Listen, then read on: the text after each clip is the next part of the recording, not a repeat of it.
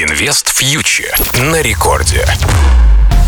Друзья, всем привет! С вами Кира Юхтенко и наша регулярная рубрика на Радио Рекорд. Мы обсуждаем то, что происходит на финансовых рынках. Итак, друзья, на финансовых рынках становится очень и очень интересно.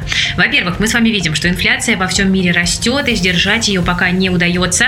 Так, на этой неделе мы увидели данные о том, что в США инфляция добралась до 7,5%. Это максимум с февраля 1982 года. Рекорд за 40 лет. И сразу же рынки подумали о том, что такой рост цен может вынудить американский Центробанк повысить ставку сразу на полпроцента на ближайшем заседании, которое состоится 15-16 марта. Это уже негативные ожидания для рынка, но в пятницу произошло еще кое-что.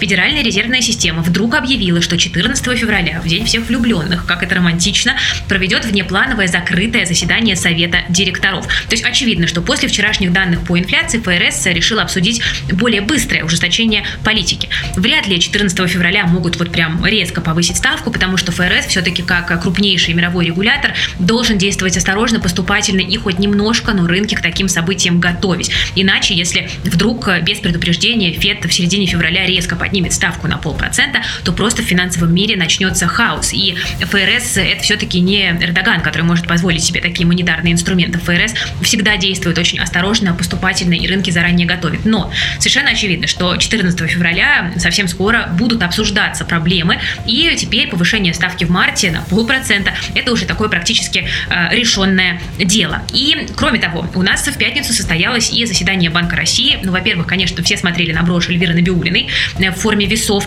Ну, а во-вторых, Банк России повысил ключевую ставку на 1 процентный пункт. Теперь ключевая ставка в России составляет 9,5%. В принципе, ожидаемо, это было заложено во все прогнозы. И одновременно с этим э, Банк России ухудшил свои прогнозы по инфляции и сказал, что возможно и дальнейшее повышение ставок. Вот сейчас мы находимся в той самой точке, когда, возможно, стоит посмотреть на свой портфель и подумать, устраивает ли вас их э, состав, потому что мы э, видели, например, с начала года э, падение очень приличное многих крупнейших американских э, компаний. Да, если мы посмотрим на карту рынка, то увидим, что там, Facebook потерял уже 30%, Netflix, PayPal минус 36%, Moderna минус 36%. Это компании, по сути, любимчики рынков. Tesla, Nvidia, там, Intel да, и многие другие компании в серьезной просадке находятся. Даже Microsoft минус 10% с начала года, хотя у компании дела идут, казалось бы, очень даже прилично. Amazon минус 5%. А если у вас в портфеле есть акции компаний, в устойчивости которых вы не уверены, то есть это компании, допустим,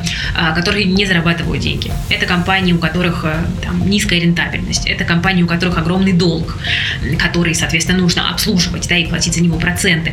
А, такие компании в текущем рыночном цикле будет чувствовать себя очень некомфортно. А, будьте готовы к тому, что в ближайший месяц-два нас э, на рынках может ожидать турбулентность, и желательно, чтобы ваши портфели эту турбулентность встречали все-таки в хорошей форме. Убирайте лишнее, убирайте то, в чем вы не уверены, и убирайте то, а, что может а, повлиять негативно на ваши результаты. Особенно убирайте, если у вас краткосрочные цели. Да? Если вы хотели продать акции там, через полгода-год, лучше, на мой взгляд, сделать это сейчас. Если вы долгосрочный инвестор, формируете портфель там, на 20-30 лет, ну, я бы все-таки, наверное, предпочла не дергаться, не пытаться угадать какой-то момент рыночного падения, но кэш потихоньку подкапливать, потому что могут э, скоро появиться намного более интересные уровни э, для покупки даже хороших, даже устойчивых новых компаний. Поэтому выбираем либо стабильные зрелые компании, которые платят дивидендную доходность, либо Выбираем краткосрочные облигации с дюрацией в идеале год-два, э, которые, соответственно, также всегда более устойчивы в циклы повышения ставок. Долгосрочные облигации покупать, на мой взгляд, пока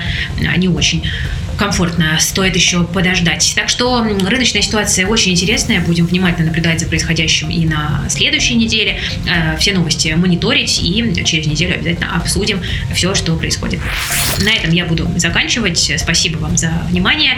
С вами была Кира Юхтенко специально для Радио Рекорд. Ну и подписывайтесь на InvestFuture на YouTube и в Telegram. Мы публикуем полезную информацию про инвестиции и личные финансы. Всем пока и хорошей недели. Инвест фьючер на Радио Рекорд.